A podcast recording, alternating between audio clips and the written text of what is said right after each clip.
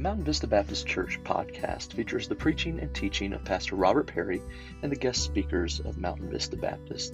The purpose of this podcast is to help believers grow, to edify the saints, and to proclaim the gospel of Jesus Christ. We continue our studies through the book of Revelation. I'm going to actually invite you to go to the book of Daniel once again, as we are kind of going back and making sure that we have the correct foundation as to how all of these events unfold and move forward into where we will begin in chapter number 4. We, of course, as we got into the book of Revelation, chapter number 1, God gave the Apostle John an outline of how to write this book, and it was a three-point outline, if you may, and all good preachers use three-point outlines, of course, but it was a three-point outline that chapter 1 included that of the things that he saw. Chapters 2 and 3 included the things that were or are, and that is where we're at right now. And we've discussed that in depth in the past, and we won't belabor the point on that tonight necessarily. We will kind of just recap it just quickly and allude to it along the way tonight even. But then, beginning with chapter 4 through the rest of the book, is going to be the things that are after these things, the things hereafter, where chapter 4 says, after this. And as it begins. And so there you see kind of an outline of what we've already seen in picture form in how this all takes place. We spoke about in chapter 2 and 3, those 7 letters to the 7 churches in Asia Minor. And a prophetic aspect of those letters was to give information as to different periods or times of the church. And so we discussed each and every one of those. We put dates to them. Now listen. Those dates are not hard-line facts, of course. They're just trying to give kind of a thought or an explanation of how those things could all unfold and how it could be a part of that. But this is the times that are. And since the church is still around, that means we're still part of the times that are. Because as long as the church is, so will it be that time. But before we could move forward into chapter number 4, it was important that we move backwards and to make sure that we are all on the same page of how this age of the church came to being. And there's actually a greater or overarching age that this church age is part of. And so we went to Daniel chapter 2.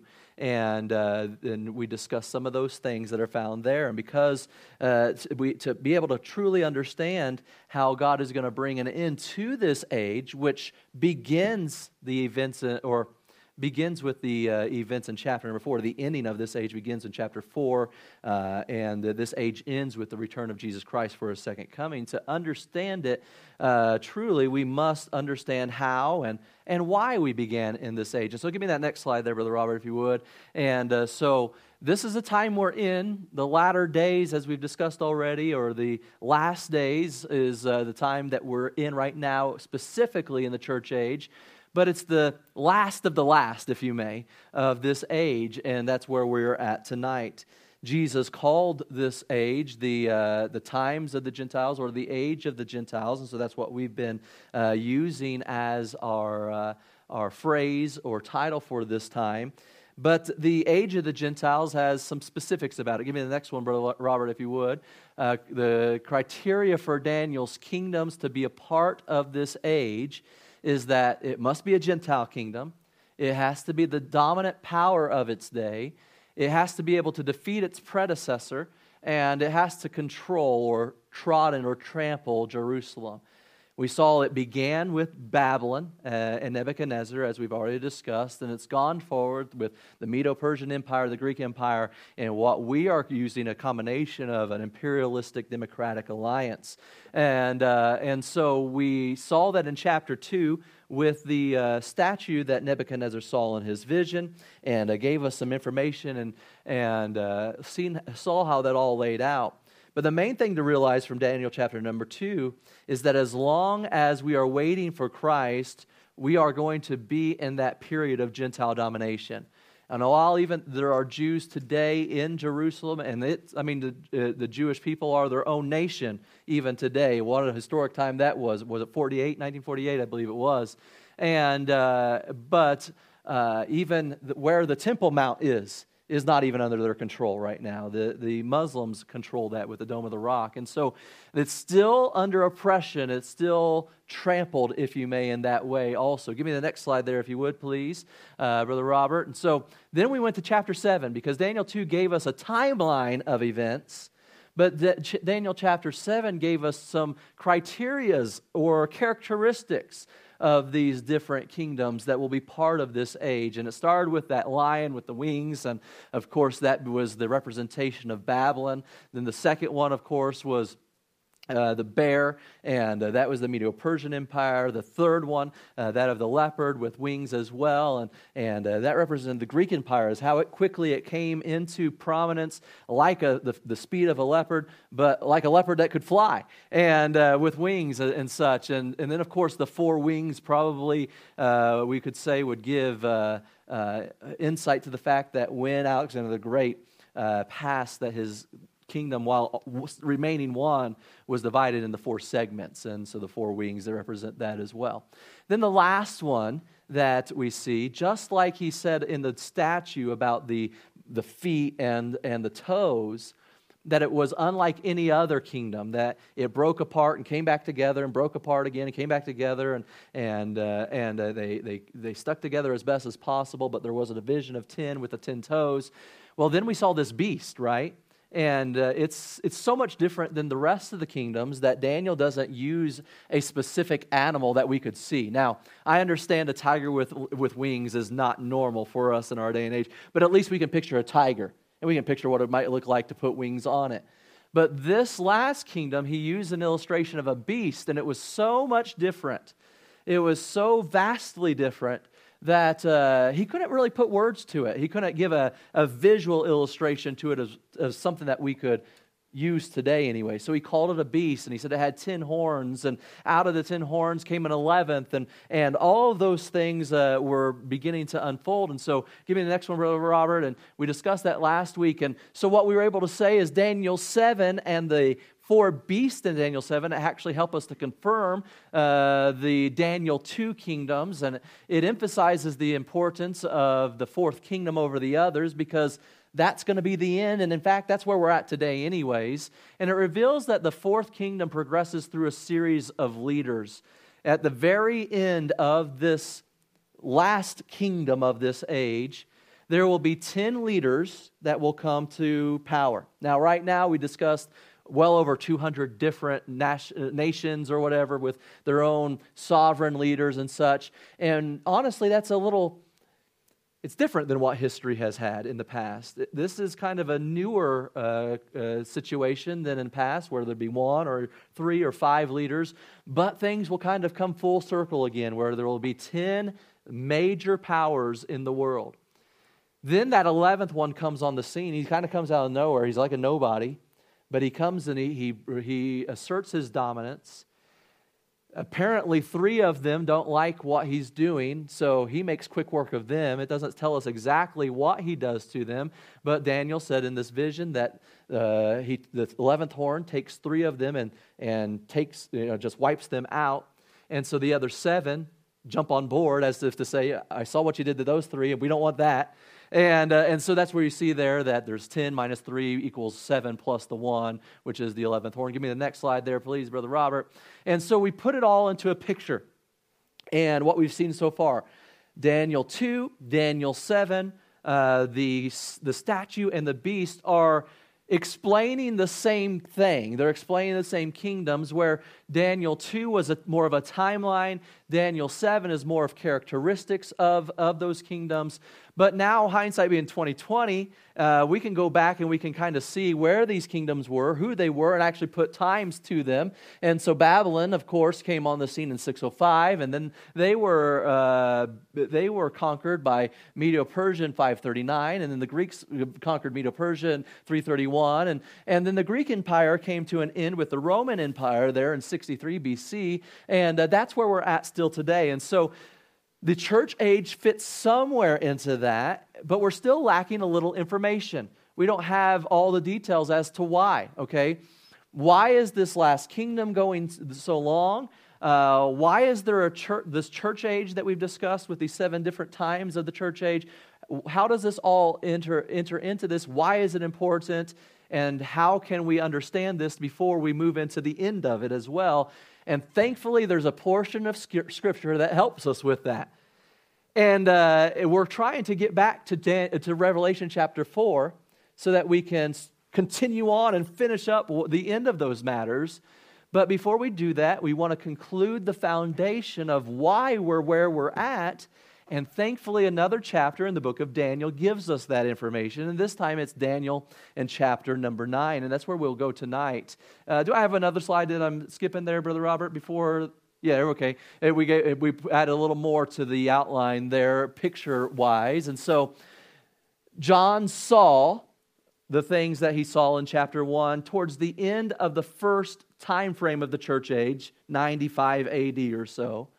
But then the church age was the age that are, and then hereafter is when the church is gone. But it all is part of the age of the Gentiles, as we have been discussing already.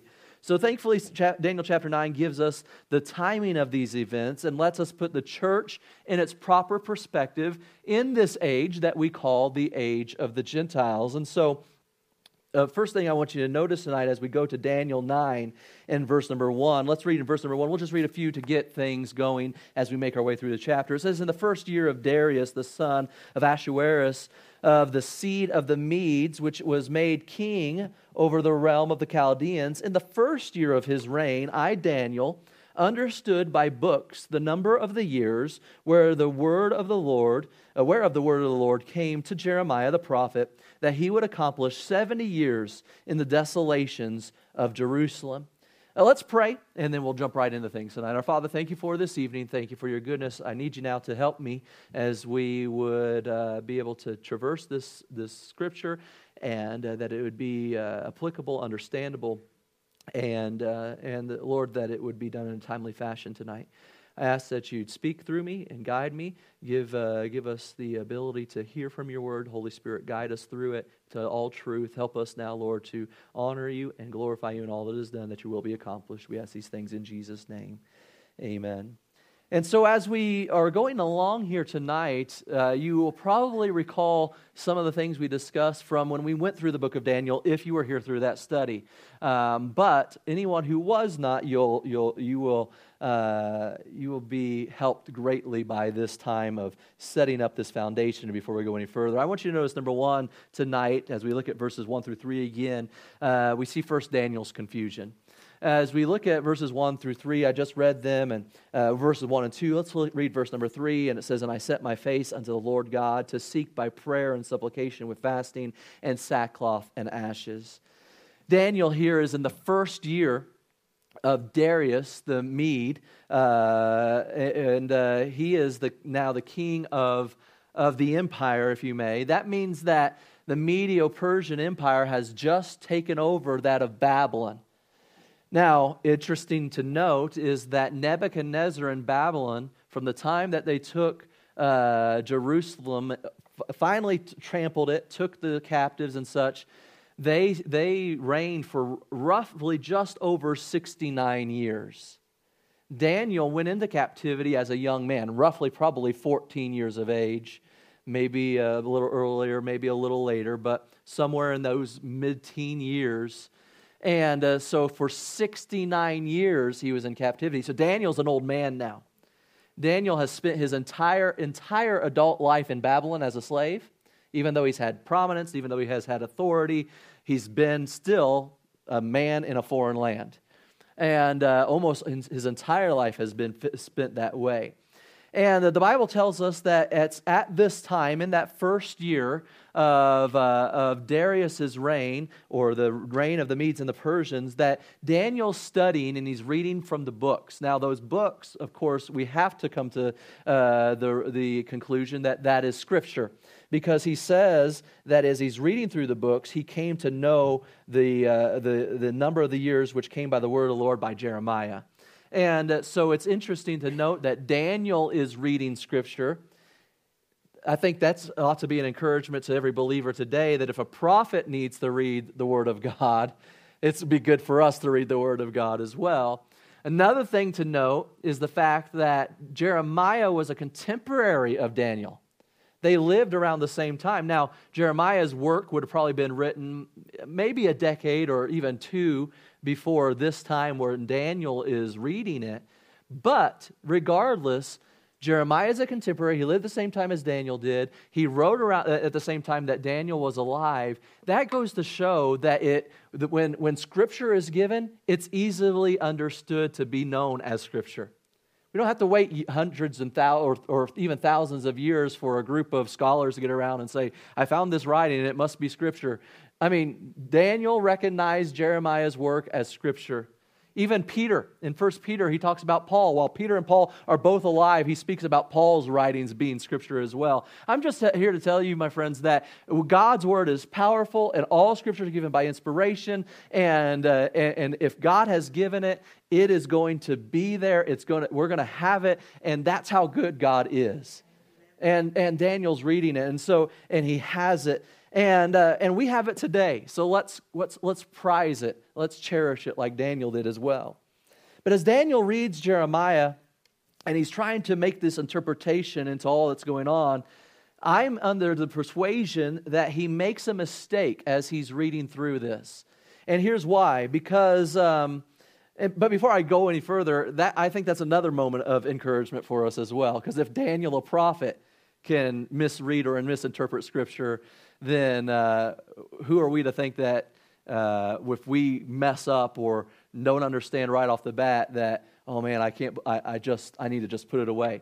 So long as we're willing to receive the correction, and we're going to see that in just a moment, that Daniel receives that. But he reads that the number of years that are appointed of the completion of Jerusalem's desolation is 70 years. And he says that in verse number 2, he says he's reading these books, and he's read where the word of the Lord came to Jeremiah the prophet, that he would accomplish 70 years of desolation of Jerusalem. Now here's Jeremiah's words. Jeremiah 25:11-12 says, "And this whole land shall be a desolation and an astonishment, and these nations shall serve the kings of Babylon 70 years.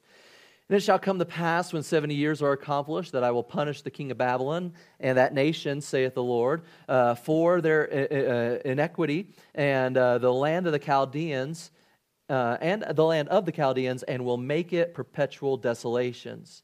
So we remember that when Nebuchadnezzar finished invading Jerusalem and taking captive, the city was literally destroyed. I mean, it was rubble. And the walls were down, the temple was completely crushed, and every Jew was actually driven from outside the city itself. None remained according to what the book of Ezekiel tells us.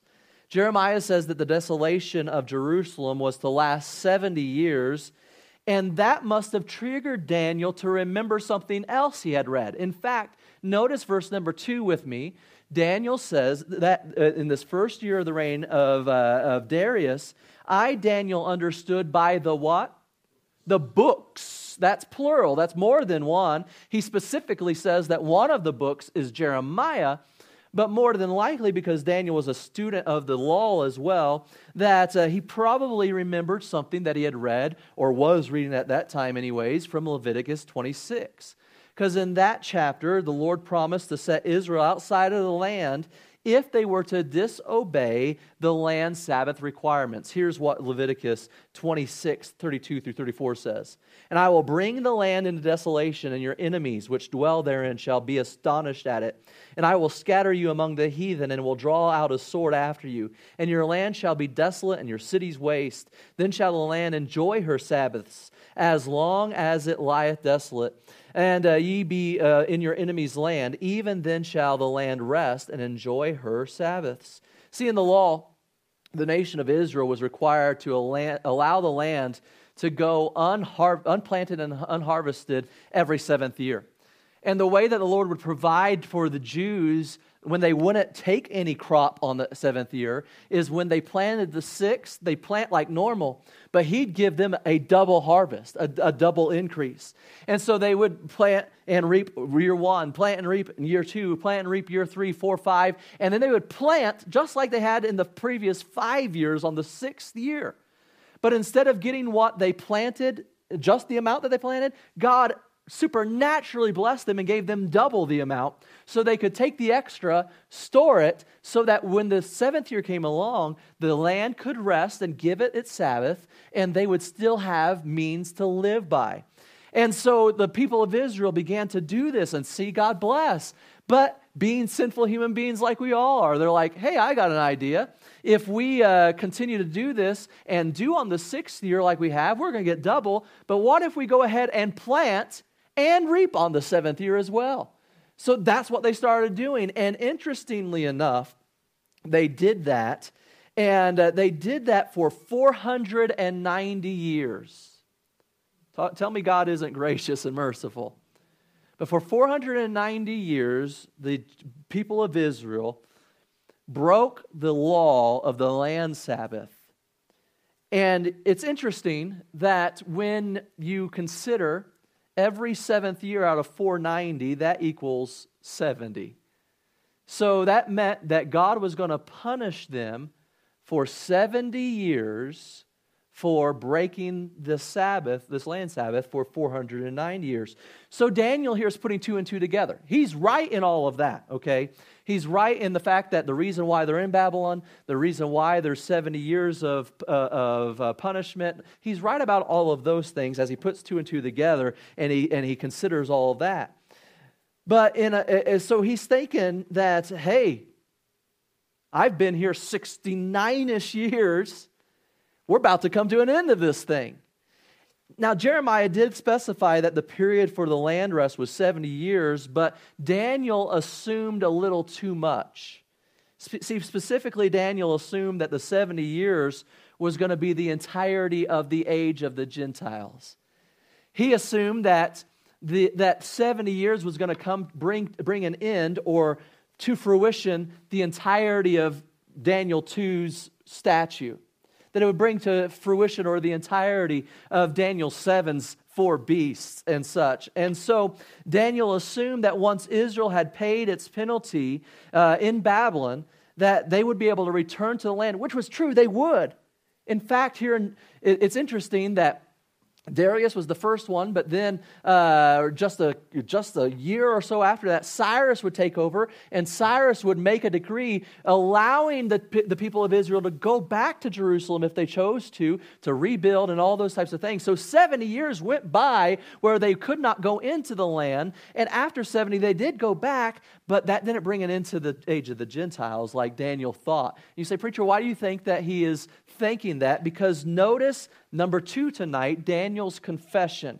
In verse number 3, and then it's specifically in the verse number 4, it says in verse 3, I set my face unto the Lord God to seek by prayer and supplication with fasting, sackcloth, and ashes. And notice what he said in verse 4.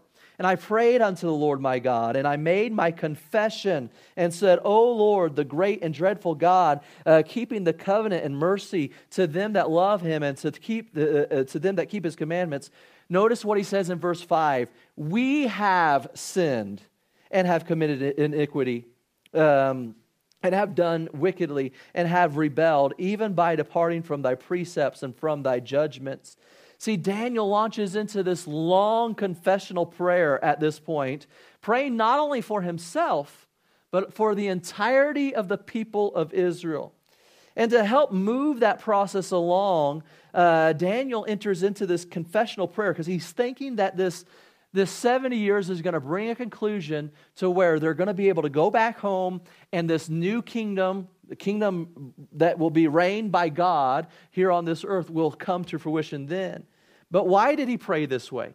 Because we find in Leviticus chapter 26 again, where we just read about the Sabbaths and such, a little later on in the chapter, Leviticus 26, verse 40 and 42 says this, If they shall confess their iniquity and the iniquity of their fathers with their trespasses which they trespassed against me, and that also they have walked contrary unto me, then will I remember my covenant with Jacob, and also my covenant with Isaac, and also my covenant with Abraham, will I remember, and I will remember the land. See, when he spoke about the punishment for breaking the land Sabbaths, he said if they would confess, that he would respond and bring forgiveness. What is Daniel doing right here from verse 4 through 19? He's asking, he's making confession. He's praying on behalf of the entirety of Israel because he thinks that this is all coming to an end and that they're going to come and this new kingdom is going to be established. So as Daniel reads these words, he correctly recognizes that the 70 years of Israel's captivity in Babylon was a penalty for their ignoring the land Sabbaths, but he added to that to think that the end of the age of the Gentiles was going to come to an end. Notice verse number 20 and 23 with me now as we see number 3 tonight, Daniel's correction. So Daniel, he's reading these books. He's reading Jeremiah, probably Leviticus as well. He's trying to put all of this together, and he begins to pray on behalf of Israel and say, God, please hear my request. Please bring us back, and we're looking forward to your kingdom, and so on and so forth. And notice what verse 20 says. In verse number 20, it says, and whiles I was speaking and praying and confessing my sin and the sin of my people Israel, and presenting my supplication before the Lord my God for the holy mountain of my God. That phrase, holy mountain of my God, is a phrase referencing that kingdom, the millennial kingdom, if you may, is what we would consider it today, or the kingdom that God would reign in. But verse number 21 says, yea, while I was speaking in prayer, even the man Gabriel, whom I had seen in the vision at the beginning, being caused to fly swiftly, touched me about the time of the 11th oblation. And he informed me and talked with me and said, O Daniel, I am now come forth to give thee skill and understanding. So as Daniel's praying, he's waxing eloquently for the people of Israel, saying, Lord, please hear our request. Please hear our confession. And as he's doing this, God is seeing all this take place, and I can just picture it. God calls Gabriel over. And he says, hey, Gabriel, Daniel, he's misinterpreting it. He's not getting it quite right. I need you to go now. Notice what he says. He caused them to fly swiftly to touch him. It was like, I need to get his attention right now. And Gabriel comes and gets Daniel's attention, and he says to Daniel these words, and here's how I hear it being said by the angel Gabriel. He gets Daniel's attention. He says, oh, Daniel, you've done well in the past, but oh, Daniel, you're missing it on this. Oh, Daniel, I am now come forth to give thee skill and understanding. It's one thing to have an opinion, but your opinion needs to be correct. And that's what the Holy Spirit does for us today as believers. When we read the Scripture, we might come to an opinion on the matter, but the Holy Spirit gives us a understanding. He guides us into all truth. And that's what the angel Gabriel is doing here for Daniel. So now notice tonight, fourthly, Gabriel's clarification as we close out the chapter.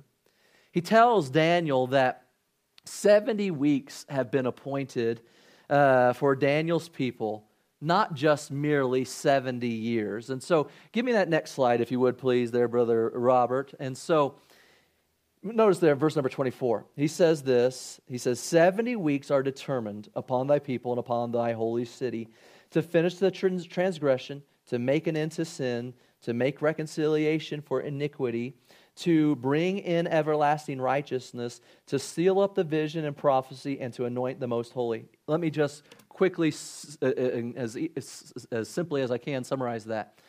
Daniel read 70, he saw 70, right? 70 years. He knew 70 years was coming to an end. He realized that the time in Babylon was punishment for those 70 years of Sabbath that the law they had broken. Unfortunately, he added to that the age of the Gentiles. So Gabriel gives explanation here. He says it's not 70 years, Daniel. It's actually 70 weeks. Okay, hold on now just a minute. You say, I'm sitting here, I'm listening, I follow along really well up to this point, but 70 weeks are shorter than 70 years, so shouldn't this have all come to a conclusion? Well, that's what we have to come to a conclusion, a meaning. That term weeks there in your Bible is the Hebrew word shavat. That Hebrew word shavat just literally means sevens. It just means sevens. And so when we come to a conclusion as to what does this mean, is it 70 days, 70 weeks, or 70 months, or 70 years? So 70 sets of 7 equals what? 490, as you see on the screen. So is that 490 days, 490 weeks, 490 months, 490 years? Well, we spent a lot more time back when we went through the book of Daniel explaining this, but just for the sake of time, it has to mean years. That 70 weeks has to mean 70 sets of 7 years, which would equal 490 years. And it turns out the 490 years is counted in a unique manner. And Gabriel gives us the way that he counts them in verses 25 through 27. Daniel's 70 weeks, if you may, are counted in 3 blocks. The first block runs from the issuing of a decree to rebuild the city until the rebuilding is complete. And that, of course, happened when Cyrus said that the people of Israel could go back. So the first section lasts 77s or 49 years. Let me ask you a question. If we were to go back and check in history and all of that, we would find that... that from the time that Cyrus made that decree to the time that the temple was completed, it took how many years? Well, 49. In case you've never studied it out or thought about it or forgot about what we talked about when we studied the book of Daniel. So that's the first block. The second block runs, though, from the rebuilding of the city until the Messiah. Because notice, let's look at verse number 26. After 25.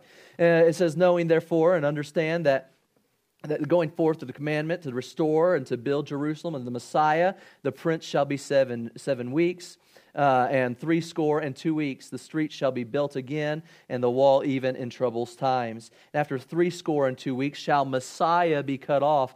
That is a reference to Jesus Christ and his death, burial, and resurrection. And so the second block is 62 weeks, or a total of 434 years, which ends with the Messiah being cut off, or his death, burial, and resurrection. So the total years from the decree to the Messiah's death will be 69 sevens, or a total of 483 years. That means from the time that the decree was made for the temple to be rebuilt to the time that Jesus died, was 493 years, and that means that there's only 7 more years before this is all complete, according to Gabriel. Here's the kicker, though.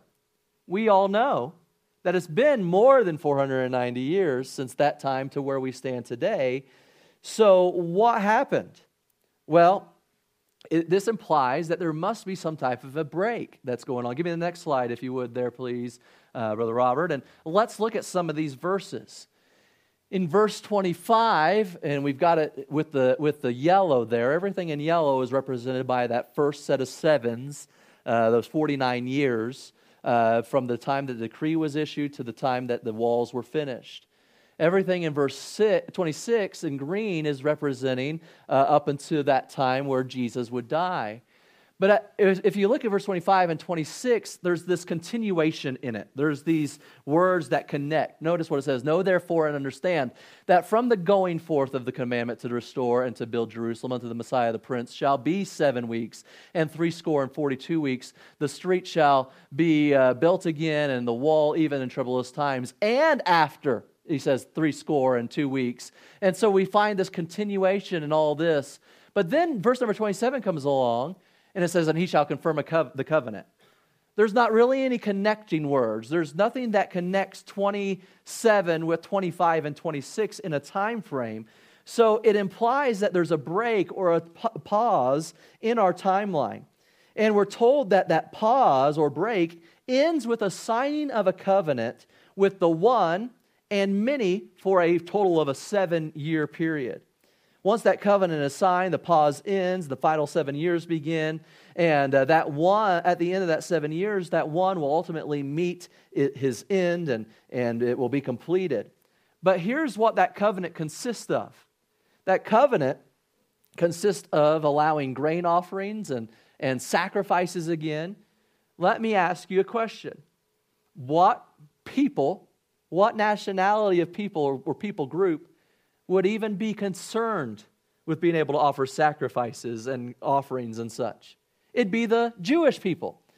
So this covenant is not the covenant that was made with Jesus and all the world when he died for the sins of mankind.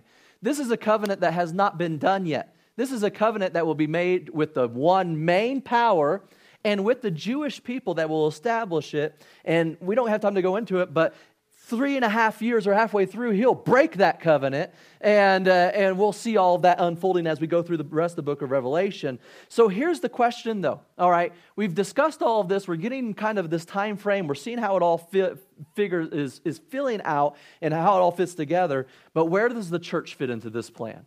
So give me that next slide, if you would, Brother Robert. So here's, if we put it in a timeline, the decree's issued, 7 years goes by, or 49 years, and so the walls are finished. Then we've got 62 sevens, and before Jesus dies, and then there's this pause, and we're still in the middle of that pause, and then there'll be a starting again of this timeline, and this last seven will start in these last 7 years. So where we are at in the church age fit into all of this on that timeline? How does it fit? Interestingly enough, Paul tells us in Romans chapter 11, and he says in verses 7, 11, and 25 these words, "What then? Israel hath not obtained that which he seeketh for, but the election hath obtained it. The rest were blinded, I say then.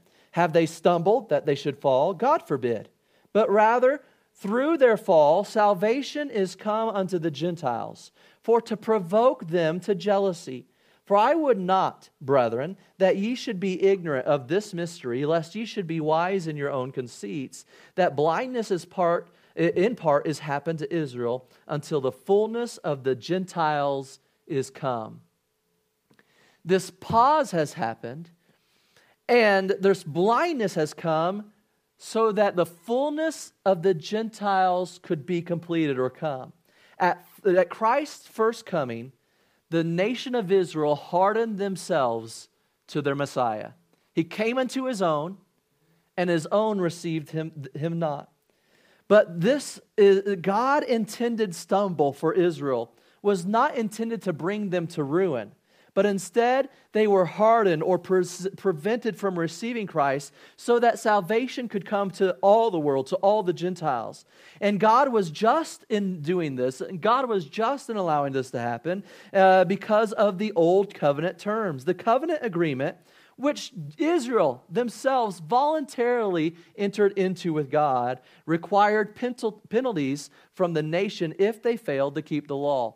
And notice what Gabriel told Daniel was the purpose of this time of punishment. In verse number, in verse number 23, the beginning of the supplication, the commandments came forth, and I came to show thee, for thou art greatly beloved, the understanding of the matter, consider the vision, 70 weeks are determined upon thy people, upon thy holy city. Why? To finish the transgression, to make an end of sins, to make reconciliation for iniquity, and to bring in everlasting righteousness, to seal up the vision and prophecy, and to anoint the most holy. This time that is taking place, and Israel is being punished, if you may, is to accomplish these ends, as Gabriel says in verse number 24. So the age of the Gentiles is extended for an unknown period of time during this pause, while the Lord is making room for the church. So give me the next slide there, Brother Robert. Where does the church fit into this whole timeline? Right there where the pause is. Why is there a pause? So that God could use the church to evangelize the world. He came to his own. They received him not. And so God has chosen to use you and I as part of this assembly, part of his family, part of his work, to go and to propagate the gospel. Also, we learned that 490 years that count that counts the times that will unfold comes after the land Sabbaths. See, Jeremiah said that Israel would be outside the land long enough for the land to enjoy their complete Sabbath of 70 years. So while they were in Babylon, no one farmed in Israel at all. Give me the next slide. So that 70-year time frame, while they're in Babylon, represents 10 sevens, if you may, right? So 70 years, a seven equal, you know, and so that 70 years. Sevens was from the time that the decree was issued to the wall that was finished. 62 sevens until Jesus died. Then there's this break, this pause, if you may, until that covenant is made and the completion of destruction of God's enemies will come. And that last seven that's still left. So we're in that middle of what we're calling, what Paul called the fullness of the Gentiles. So the 77s were appointed for an entirely different reason than the reasons that were given by Gabriel as well. See, we find that after all, the two are combined. There's 77s, 490 years, plus the 10 sevens before that while they're in Babylon. That's 87s in completion. So we have altogether two combined equal length times of the age of the Gentiles, which equals 87s. The first sevens there, 10 of them, 70 years. You know what? It's an interesting side note if you take any consideration into numbers in the Bible. 10 is the number of testimony. And it was 10 sevens that the nation was outside of the land. That was the testimony that God gave, that they would be punished, that they would experience. 7 is the number of completion, right? So 70 years would be used to complete the end of Israel's sin under the Old Covenant. Altogether, the total is 80. If you take any stock in the numbers in the Bible, the number 8 is a number of new beginnings. So when it comes to an end, 77s from the Persian Empire until the kingdom begins, plus the 10 sevens while they were in Babylon, 80 or 8, a new beginning. A new beginning will truly happen with the new kingdom, the millennial kingdom that Jesus will bring. So let's just quickly review as I close what we've learned from Daniel so far. Give me the next slide there, Brother Robert, if you would, please. The next one after that, I'm sorry. God established the age of the Gentiles to judge Israel for their disobedience to the Old Covenant. The age began with Babylon, continues until Jerusalem returns to establish a Jewish kingdom. That'll be done with the millennial reign of Christ. The age concludes with a single world leader persecuting the saints until he's destroyed by Christ's return, as we saw the rock destroy the statue at the end, and so on and so forth. The age will last 490 years, apart from a long pause while the Lord works with the Gentile church to bring as many as he will to himself. And when the fullness of the Gentiles has come, then the final sevens may begin with that covenant that this one world leader will make with the Jews that he will ultimately break. And so we find that all of this is unfolding, and we see that we're beginning to see why the church is even here. Okay, why are the things that are important? Because God has chosen to use the church to get the gospel to the world at large so that whosoever will can be saved. He worked with Israel. He's bringing some judgment against them because of the covenant that they voluntarily made with him. When this time that we're in comes to an end, he will then restart the clock. Those last 7 years will begin with a covenant that Israel makes with the one world leader. He will break that covenant 3.5 years in. All turmoil will just cut loose in those last 3.5 years, and it will ultimately be ended with Jesus destroying his enemies, setting up his kingdom. So we see where we're fitting thus far as we've gone backwards. But why? How do we come out of this thing, right? Because the church age ends with the beginning of the last sevens, right? I mean, because we're not even there any longer. He switches his view back to dealing with the Jews and so on and so forth. So how does that all work? Well, when we come back, we will begin to start making our way into chapter number 4, and we will begin to see how the church exits and all this begins to unfold. And so chapter 4 through chapter 22 of Revelation encapsulates those last 7 years. That last seven, if you may, that last week, as it says in Daniel there, and gives us some insight into what will be coming ahead. Now, here's the fact of the matter, though. Once we start through that, and with laying this groundwork, you say, I don't understand why you went back and went through all this stuff. Many of us heard this already again. I want you to be able to know this. And I want you to be able to have it settled in your heart. Because there's a lot of turmoil. There's a lot of fighting about when the church goes. Is it before? Is it mid-trib? Is it after the tribulation? All those types of things. And honestly, when we go to the Scripture, I believe with all my heart, when we go to the Scripture and look at it as it says and rightly divide the word, it is going to be just plain as day. And when somebody comes along and tries to speak otherwise and tries to confuse you or tries to fight with you or whatever, you can just plainly speak, here's what Scripture states, and there doesn't have to be any argument. And but we lay this groundwork to help us make sure that we are on a solid foundation, not just, well, my preacher said this, but that we can go back and say, we've studied this through the Scripture to lay this foundation. Our Father, we do thank you for your goodness and for your word. I'd ask that you just help us now to be able to just to rightly divide your word. Holy Spirit, guide us through it. And Lord, we just ask now that you be honored and glorified through it all. And we ask these things in Jesus' name. Amen. I think there was one more slide. If you want to throw that one up there, Brother Robert, it's just an overview with a few things added there.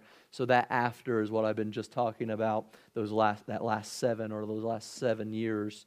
So we will be getting into that as we get into Revelation chapter number 4. If you have a prayer,